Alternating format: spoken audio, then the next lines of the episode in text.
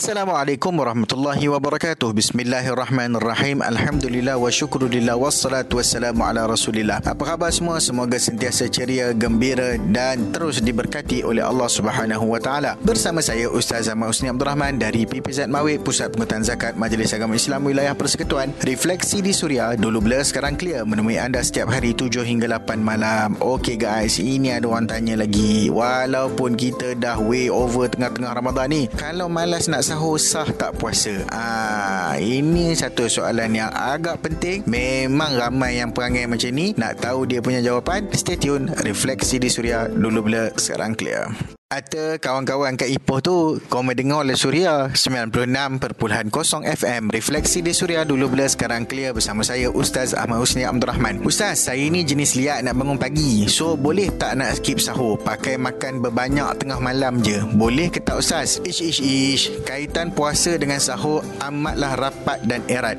Nabi SAW bersabda Perbezaan antara puasa umat Islam dengan puasa ahli kitab Yakni Yahudi dan Nasrani Adalah dengan memakan sahur sahur hadis riwayat muslim. Ha jelas lagi nyata hadis ni. Nak bezakan puasa orang Islam dengan puasa Yahudi dan orang Nasrani adalah dengan bangun pada waktu sahur dan makan sahur. Lagi satu Nabi SAW yang ajak kita bersahur ni. Takkan tak nak ikut kod Nabi SAW yang ajak ni. Sabda Nabi SAW lagi bersahurlah kerana sesungguhnya pada sahur yakni makanan sahur itu ada keberkatan. Hadis riwayat Bukhari dan Muslim. Mengantuk letih dan penat. Nasi nasib tak nyanyi lagu mengantuk tu. Bukan alasan untuk tidak bangun bersahur kerana ia dapat membantu menguatkan tubuh badan serta memberi tenaga pada siang hari di samping aktiviti yang perlu dilaksanakan pada masa kita berpuasa. Daripada Abu Sa'id Al-Khudri meriwayatkan Nabi SAW bersabda yang bermaksud semua sahur adalah berkat. Kerana itu jangan kamu tinggalkan. Meskipun salah seorang daripada kamu hanya mampu minum seteguk air sesungguhnya Allah dan kalangan para malaikatnya akan memberikan salawat untuk mereka yang bersahur. Hadis riwayat Imam Ahmad. Banyak lagi kita nak story teruskan bersama refleksi di suria dulu blur sekarang clear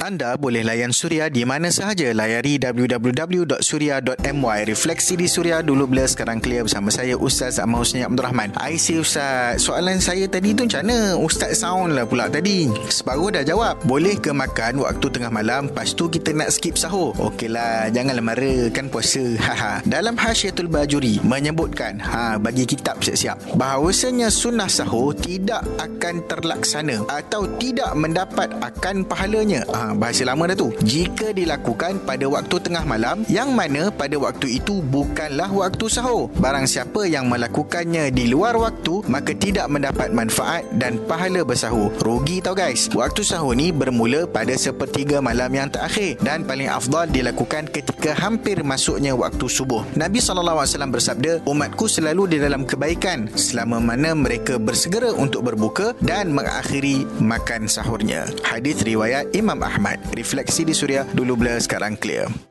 Orang Tepin, Moh Layan Suria 91.7 FM Refleksi di Suria dulu bila sekarang clear Bersama saya Ustaz Ahmad Hussein Abdul Rahman Apa lagi manfaat bersahur ni Ustaz? Cerita, cerita Mentang-mentang orang Tepin. Hmm, Okeylah guys. Selain dari mendapat keberkatan yang banyak Dapat ikut sunnah Nabi SAW Dan berbeza dengan puasa ahli kitab Sahur mengajar kita banyak perkara. Antaranya disiplin diri untuk mematuhi waktu. Kadang-kadang kita dapat deadline Main langgar je. Ni nasihat untuk untuk diri sendiri juga ni. So dengan mematuhi timing sahur dapat membentuk kita menjadi orang yang tahu menghormati waktu dan pandai mengurus zon waktu dengan bijak. Kedua, dengan bersahur kita mampu melatih diri melakukan solat sunat tahajud yang selama ni memang susah kita nak buat. Orang kata kalau dah biasa ulang buat beberapa puluh kali, akhirnya boleh jadi tabiat. Firman Allah Subhanahu Wa Taala yang bermaksud dan pada sebahagian malam hari bertahajudlah kamu sebagai satu ibadat tambahan bagimu. Mudah-mudahan Tuhanmu mengangkat kamu ke tempat yang lebih terpuji. Suratul Isra ayat 79. Ha, Allah angkat darjat lagi sama. Lagi satu, time sahur tu paling elok untuk kita istighfar. Dalam hidup ni, kita sangat memerlukan pengampunan Allah Subhanahu Taala berkali-kali. Bukan sahaja ketika kita buat salah, tetapi selepas kita melakukan ketaatan sekalipun. Dalam masa kita melakukan ketaatan, mungkin ada penyakit hati yang menyinggah dan kita perlukan pengampunan selepasnya. Allah Subhanahu Wa Taala mengingatkan. Sesungguhnya orang-orang yang bertakwa berada di dalam taman-taman syurga dan di mata-mata air sambil mengambil apa yang diberikan kepada mereka oleh Tuhan mereka. Sesungguhnya mereka sebelum itu di dunia adalah orang-orang yang berbuat baik. Mereka sedikit sekali tidur pada waktu malam dan di akhir malam mereka memohon keampunan kepada Allah Subhanahu wa taala. Surah Az-Zariyat ayat 15 hingga 18 refleksi di suria dulu blur sekarang clear